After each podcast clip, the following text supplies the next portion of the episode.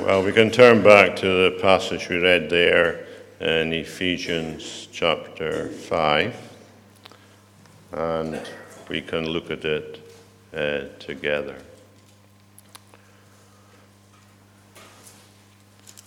As we've noticed um, in previous um, uh, sermons on this uh, particular book, um, Paul is quite keen on walking. And he, um, especially since start of chapter 4, he has been using this image of walking. As he says there in 4 verse 1, uh, they are to walk uh, worthy of the Lord. And then in verse 17, they are not to walk as the Gentiles do. And then in chapter 5 and verse 2, they are to walk in love. And then in verse 15, they, sorry, in, in verse 9, they are to walk as children of light. And then in verse 13, they are to look carefully how they walk. So obviously, he's um, uh, concerned about how uh, God's people uh, behave. And of course, uh, the image of walking uh, implies they're going somewhere. It's traveling to a destination. And we know what the destination is it's um, getting to heaven. But the road to heaven is never straightforward.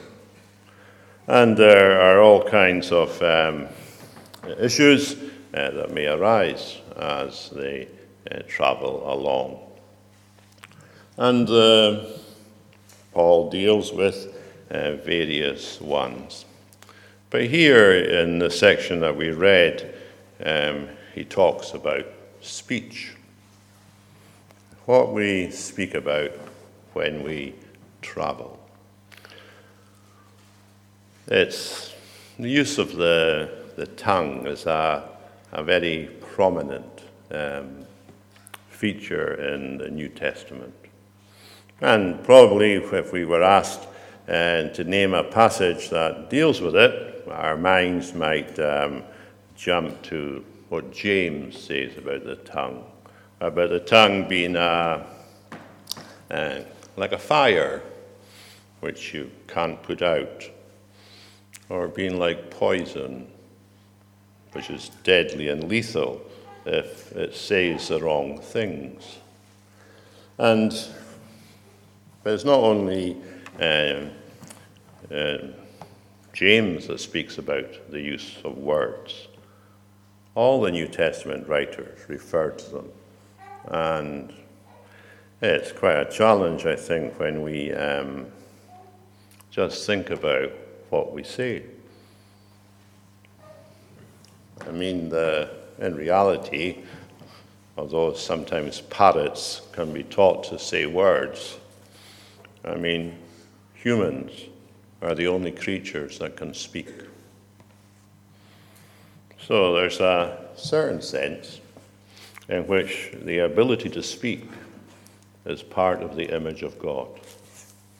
And uh, we can um, either use our tongues uh, for what's good, or we can use it for what is bad. And given the, the attention that Paul um, speaks about here, or writes about here, um, he obviously thought it was a problem, perhaps even in the church in Ephesus. And of course, he would have known about the church in Ephesus because he was there uh, for quite a prolonged period uh, earlier on in his ministry. And in the section that we read, he verses 3 to 15, he tells them what not to say. What they are not to say either to themselves or to anyone else. And then from verses 17 to 21, he talks about what they should say as they walk along. I mean, uh, in the past, it was very difficult to walk alone because walking was the only way of getting around, unless you were wealthy enough to have a horse or something. Um, you just had to walk everywhere, but you'd never be walking by yourself. There would always be loads of other people around, just for, with whom you could have a conversation. And they would speak to you about what interested them. And Paul says that we should speak about what interests us in verses 17 and to 21. So, what are we not to say in verses 3 to 16? Well, I suppose Paul could have uh, highlighted many topics about which it would be inappropriate for these um, believers uh, to speak about. But uh, the two he selects, um, well, one of them may be quite obvious to us, and we wouldn't be surprised at him saying, don't speak about that. And that, of course, is immorality. And he just points out there in verse 3 that sexual immorality must not even be named among you, as is proper among saints. I mean, there are certain things that saints shouldn't speak about.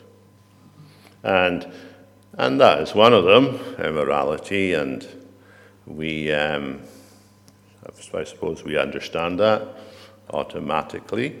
Although he does um, enlarge on it a bit in verse uh, 4, where he indicates or points out certain ways in which that kind of conversation can be used, like with um, filthiness or foolish talk or crude joking.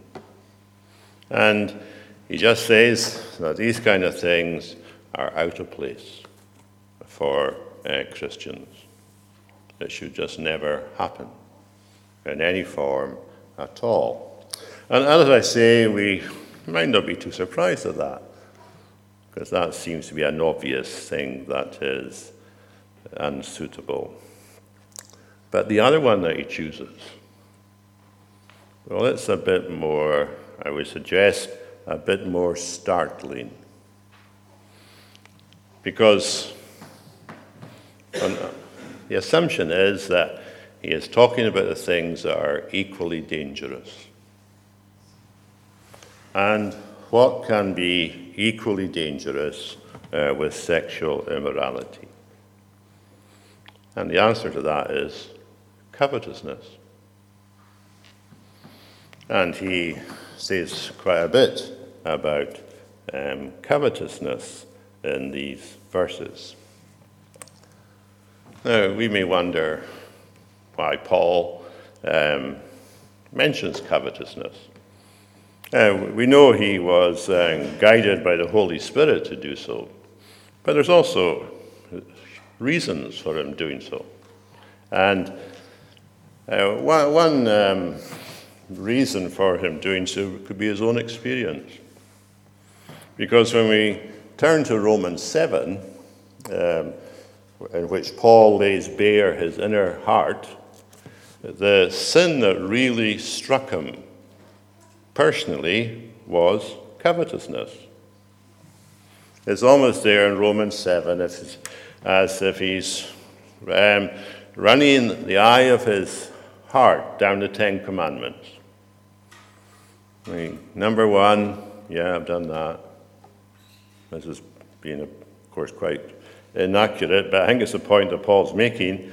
Number one, well, he had tried to do that loved God with all his heart and soul and mind. And he hadn't engaged in idolatry, and he hadn't, he had tried to keep the Sabbath, and he had tried to be a good child, and he hadn't killed anybody, and he hadn't stolen, and so on. But when he got to the last commandment, he realized that that's the kind of man he was. He was a covetous man. He says, he read, You shall not covet, sin revived, and I died. There was something in Paul, he's indicating by his own words, that made him realize that covetousness was a real danger. And of course, covetousness can cover lots of areas, can't it? I mean, a person can be uh, covetous in a material way. They, they just have to continually get things. Doesn't matter what they are. They could get a new computer yesterday and they see an advert today, and therefore tomorrow they feel compelled to, to get the new thing.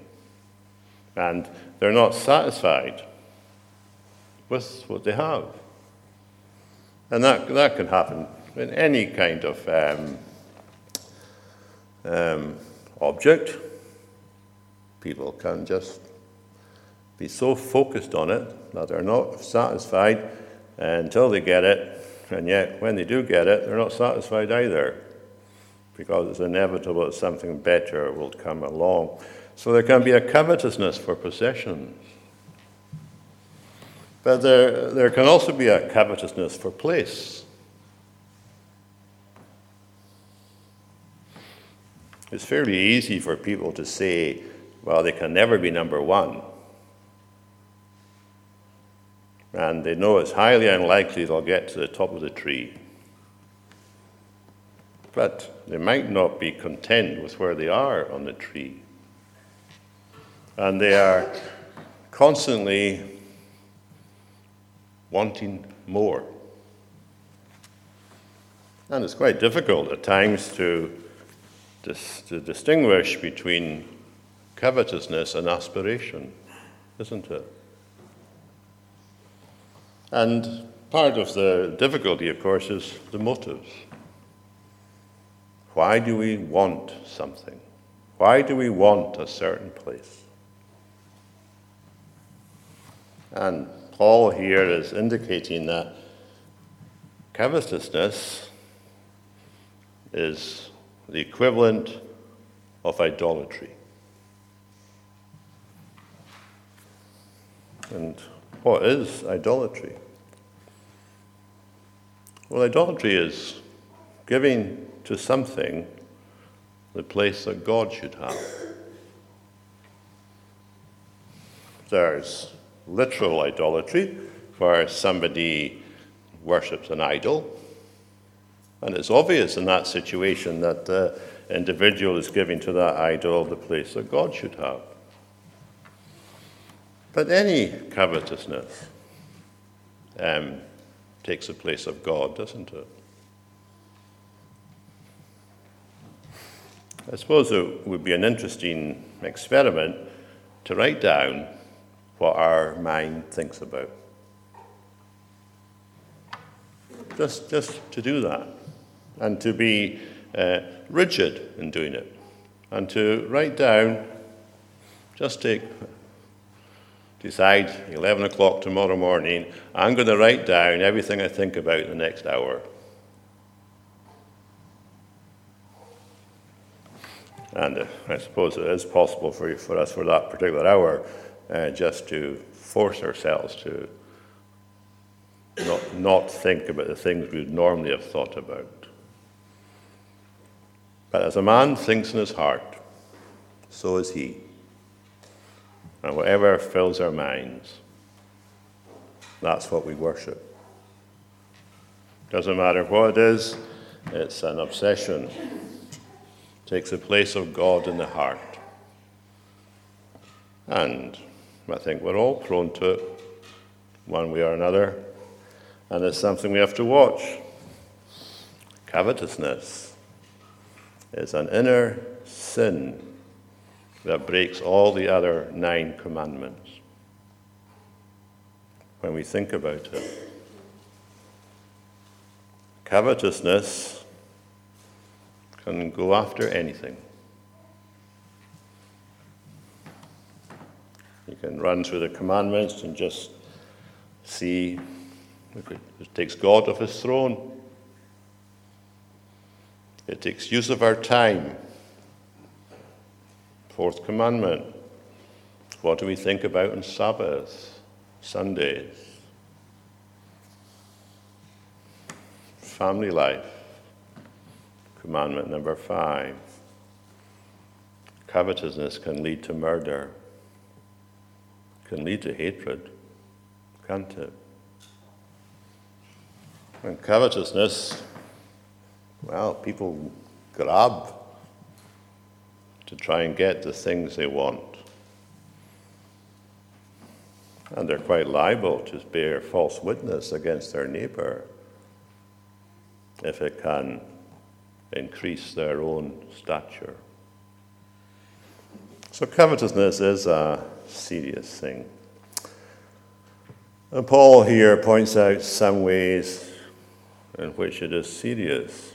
And he says, for example, it reveals our, it reveals our future, where we are going. There, he points it out in verse um, 5. Every man who is sexually, everyone, sorry, who is sexually immoral or impure or who is covetous, that is an idolater, has no inheritance in the kingdom of Christ and God. I think it's easy for us to accept that the first category, the person who is immoral, has no place in the kingdom of Christ and God. But it's a bit harder when Paul says that envious, covetous has no place in the kingdom of Christ and God. And Paul, I think, is saying to the Ephesians think about yourselves.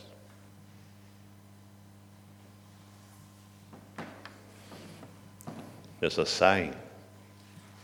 A covetous spirit is a sign that a person is not in the kingdom of God. And that's very solemn. It's also very challenging in our 21st century consumer culture. So, Paul says it's an indication of the future where a person's going but it's also an indication of what might happen in the present. Because he points out that because people are covetous, it's one of the reasons the wrath of God comes upon the sons of disobedience. Now, there's lots of reasons around today why we might think God's judgment should come. And no doubt we have spoken about that numerous times with friends and others. We live in a society, we might, we might say uh, to other people, that's almost certain to receive divine judgment. But Paul here says that one of the reasons why judgment might come upon the sons of disobedience is covetousness, which makes it into a very serious sin. It's not just a little flaw in my personality makeup, but it's something that really displeases God. And therefore, it is something that um, we should um, be careful about. Now, he, um, points out that as we're out for our walk and um, we come into a dark room, and in the dark room, people are expressing their talking and they're expressing their interests, and their interests, as Paul suggests, are connected to sexual immorality or covetousness, that's a dark room in his illustration. But in walks a Christian. They walk as children of light, and they walk into this dark room. And what happens when you switch a light on? Well, we know what happens when you switch a light on that uh, the, everything becomes visible. And Paul is, I think Paul is there saying something quite striking. He's indicating what the effect of a Christian should be in company. I mean, there's people, and they're having their conversation. And they might be laughing because there's, as he puts himself, there's crude joking. And they may be just saying things that are daft, foolish talking. And they are just having their conversation. And in walks, as says Paul in his illustration, children of light. And automatically, their presence highlights the difference. That is rather challenging, isn't it? He says there in verse 11 Take no part in the unfruitful works of darkness but instead expose them. For it is shameful even to speak of the things that they do in secret. So a Christian, one Christian, comes into an everyday situation and immediately his, his or her presence shows what life is all about.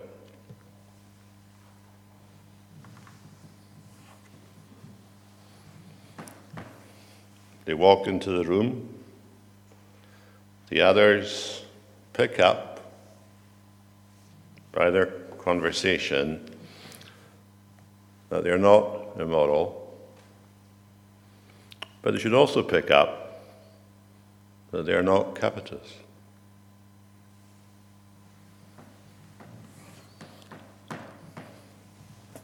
And I suppose that is quite challenging. What does Paul expect them to say when they walk into the room? Well, he tells us there in verse uh, 14. He quotes from the Old Testament, but he's giving them the ideas that they should say as they walk into the previous dark room. And he says to them, what they should say is, Awake, O sleeper, and rise from the dead, and Christ will shine on you. Imagine saying that in a room where people are talking about immorality and covetousness. It sounds really odd, rather startling. There's these people, and they're having their conversation about sinful things, and instead the Christian says to them, Awake, O sleeper, and rise from the dead, and Christ will shine on you.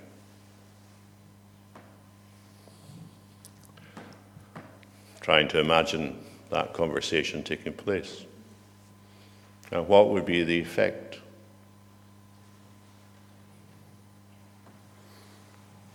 The, people having their conversation about their normal topics well, I suppose they might be curious about this strange statement, or they might be angry, or they might be indifferent. But Paul's um, instruction, of course, is it has to be said.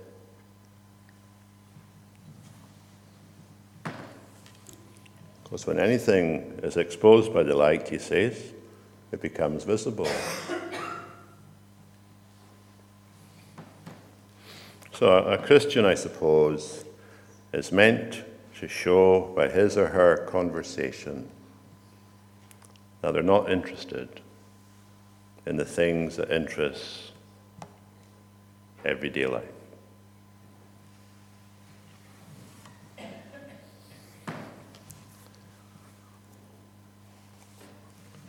I have to ask myself, of course, when did I last say something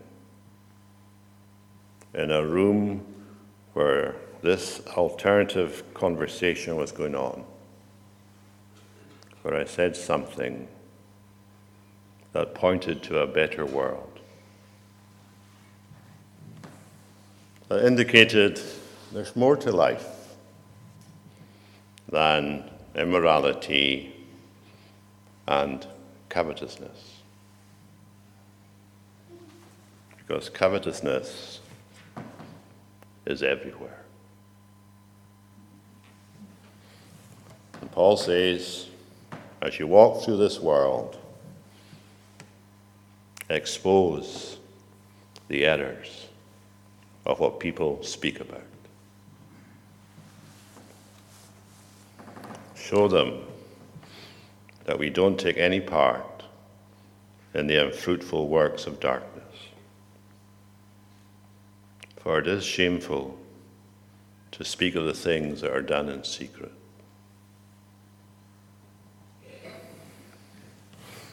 So that's what not to say.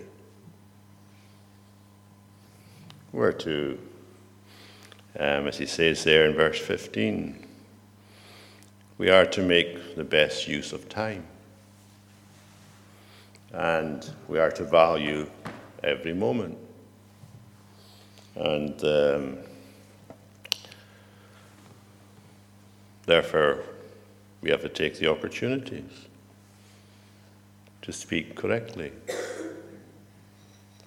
in every situation we find ourselves.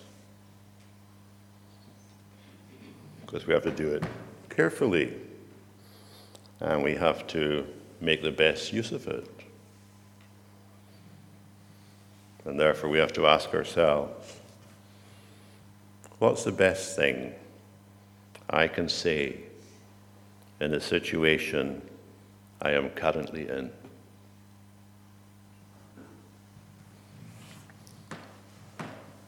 So that's Paul. He tells us there in verse 17 that we're not to be foolish but we're to understand what the will of the Lord is. What is the will of the Lord? Well, he goes on to tell us in the second half of this section, uh, verses 17 and 21. The will of the Lord is to be filled with the Spirit. He makes a contrast, a common contrast that we know between a person who gets drunk and a person who is filled with the Spirit. And lots of suggestions have been made why Paul uses this comparison. One is that even as a person who has drunk too much wine is exuberant, then to be filled with the Spirit means to be exuberant and joyful and energetic, and there may be that might be in it. But um, Paul is more concerned about what the filling of the Spirit does to the way we speak. Because, as he says there in um, following verse um, uh, 18, where we're told to be filled with the Spirit, he, come, he uses four adverbs describing what a person filled with the Spirit looks like. And um, say in passing about being filled with the Spirit that it's, it's a command, it's an imperative. Paul is not saying, I think you should be filled with the Spirit. He's actually stating, be filled with the Spirit. And it's also a present tense. So it basically means keep on being filled with the Spirit.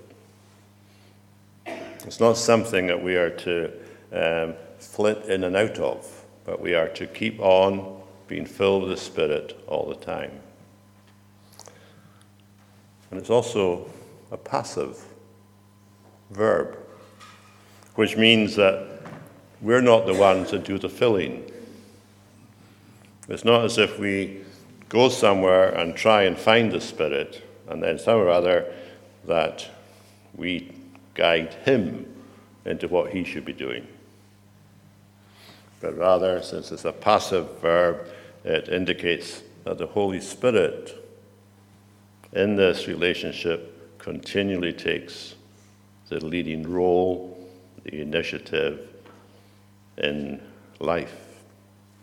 And since we're talking about speaking, how do we know that the Holy Spirit is taking the initiative in our talking? Now, Paul there mentions four things. I just want to think about each of them uh, briefly. The adverbs, they're to address one another in psalms, hymns, and spiritual songs. That's the first one, Uh, addressing. And the second one is singing. Singing and making melodies to the Lord with all your heart. And the third one is giving thanks, always and for everything, to God the Father in the name of our Lord Jesus Christ. And the fourth one is submitting to one another in the, out of reverence to Christ. So, a person who is filled with the Spirit will be addressing one another, singing with one another, giving thanks with and for one another, and submitting to one another. And that's quite a demanding set of four ways of speaking, addressing one another in psalms, hymns, and spiritual songs. Well, what are psalms and hymns and spiritual songs? The word spiritual here in the, in the phrase, well, it comes at the end of it. So it could refer, refer to the word songs, as is indicated here, but it could also describe the whole three psalms, hymns, and songs that are spiritual. And I think the word uh, spiritual refers to the Holy Spirit. So it'd be a bit odd because we know what the Psalms are and we know the songs are spiritual. So it'll be a bit odd if the hymns were not of the same level as well. So I think Paul here is speaking about the book of Psalms. I don't think he's talking about public worship.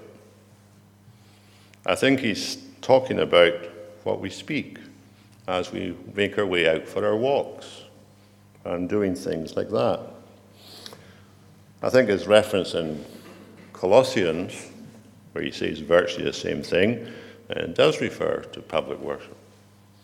But I think this one here, he's just talking about daily life. What do you say on Monday morning when you meet somebody? And what do you say on Wednesday afternoon when you meet them? And we might say to ourselves, well, why does he pick on psalms and hymns and spiritual songs? Well, we have to remember in these in the days of the early church, and uh, people had no Bibles. They, they couldn't walk around with a, a copy of the Old Testament in their hands, and most of the New Testament had not yet been written by the time that Paul uh, made this statement. And I also think that the, the Psalms would have been what had been memorized. And therefore, because the Psalms are they're full of Christian experience. And, and as the, the Christians meet each other, are they, are they going to talk about coveting? Are they going to talk about something immoral? Or are they going to talk about something that's going to help them as they share their experiences with one another? And therefore, he's indicating, isn't he, that it should be spontaneous. There shouldn't, shouldn't be this, oh, here comes another Christian, I'll have to think of something to say to him. But there, there should be some kind of spontaneity. It just comes out. You might want to speak about Psalm 23 or Psalm 51 or Psalm 100 or Psalm 67 or, or whatever one. And, and just imagine what would happen if that took place. And sometimes, because they are linked together, as you address one another, you'll actually want to start singing it. Singing and making melody to the Lord with all your heart. What a vastly different way of conversing compared to the ones who are described in the previous half of the chapter. There's a constancy of spiritual conversation, and sometimes so overpowering that it flows out from the heart in joyful celebration.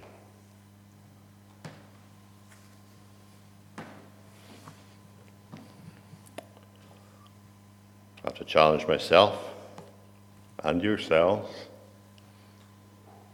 what did you say when you last met a Christian? What came out in your conversation?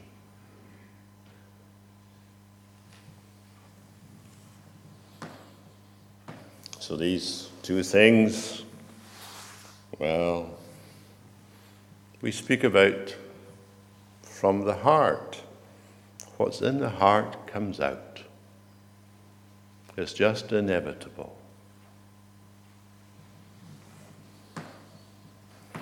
And what comes out of the heart should lead to praise,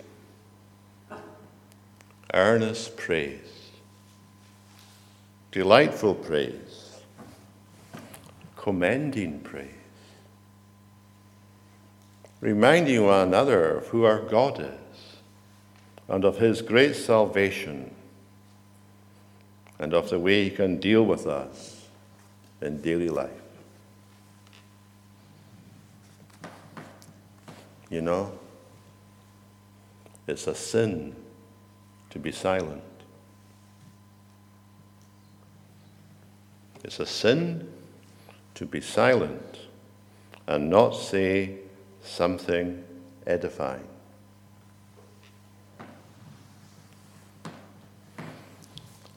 So there's addressing and there is singing. I read um, the statement, a commentary by William Hendriksen about the difference that there should be in singing. And Hendriksen, Hendriksen told this story of a director speaking to a soloist. And he said, the director said to the soloist, Daughter, do you know that your Redeemer lives? I assume she was singing, I know that my Redeemer lives. So he asked her, Do you know that your Redeemer lives? She replied, Yes. He commented, Then sing it again, and this time tell us about it. It is possible to sing something and say nothing. The Lord is my shepherd. Well, what do we say when we say that? We can sing it. Well, we've sung it five million times before. But we should sing it as if it was the first time. And there's lots of other options.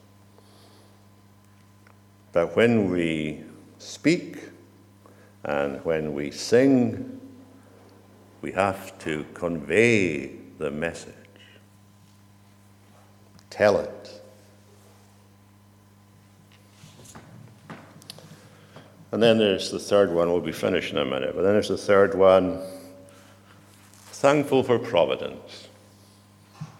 Because that's what Paul says there in verse 20 giving thanks always.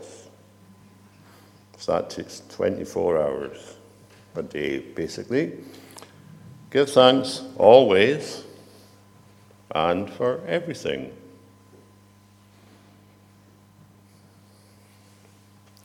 To God the Father, in the name of our Lord Jesus Christ. I suppose the theological word that would be used to describe for everything is providence. It's, it's actually impossible to understand everything, isn't it? There's no one anywhere that understands everything. But that doesn't mean that we can't thank God for providence.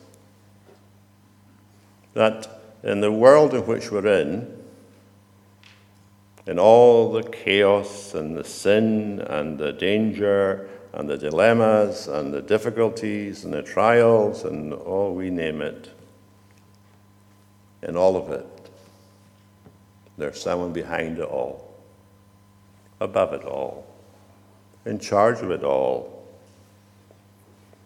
And we have no idea how what's happening at five past seven fits in with what's happening at 25 to 8. But God does. And both these experiences at 5 past 7 and 25 to 8, well, they might seem to us to be so distinct and with no connection. But there's a God of providence. And in our confused world, our dangerous world, where people are apprehensive of what's round the corner, where we meet one another, we're to express our gratitude to the God of providence. Doesn't mean we understand providence. No one does. But we have to say gratefully, God is there. And nothing is out of control, even though everything looks out of control. And that's a sign of being filled with the Spirit. We speak to each other from the scriptures. We sing, if the opportunity allows it, from the heart. and we give thanks. We are meant to be grateful people, grateful to the God of salvation. And then there's the fourth thing, which is the exact opposite of coveting. The fourth thing is to submit to one another out of reverence to Christ. Covetousness is always, I want. Submitting to one another is the opposite, isn't it? What do you want? And the reason why we submit to one another is because we revere Christ. He's number one. I submit, or I should submit, to another Christian because Christ is working in their life. Doesn't mean we do something that's wrong, but it does mean that each of us makes ourselves the servants of others. Because that's what submitting means. So Paul says there, as we close, in a world dominated by wrong conversations, we are to speak differently.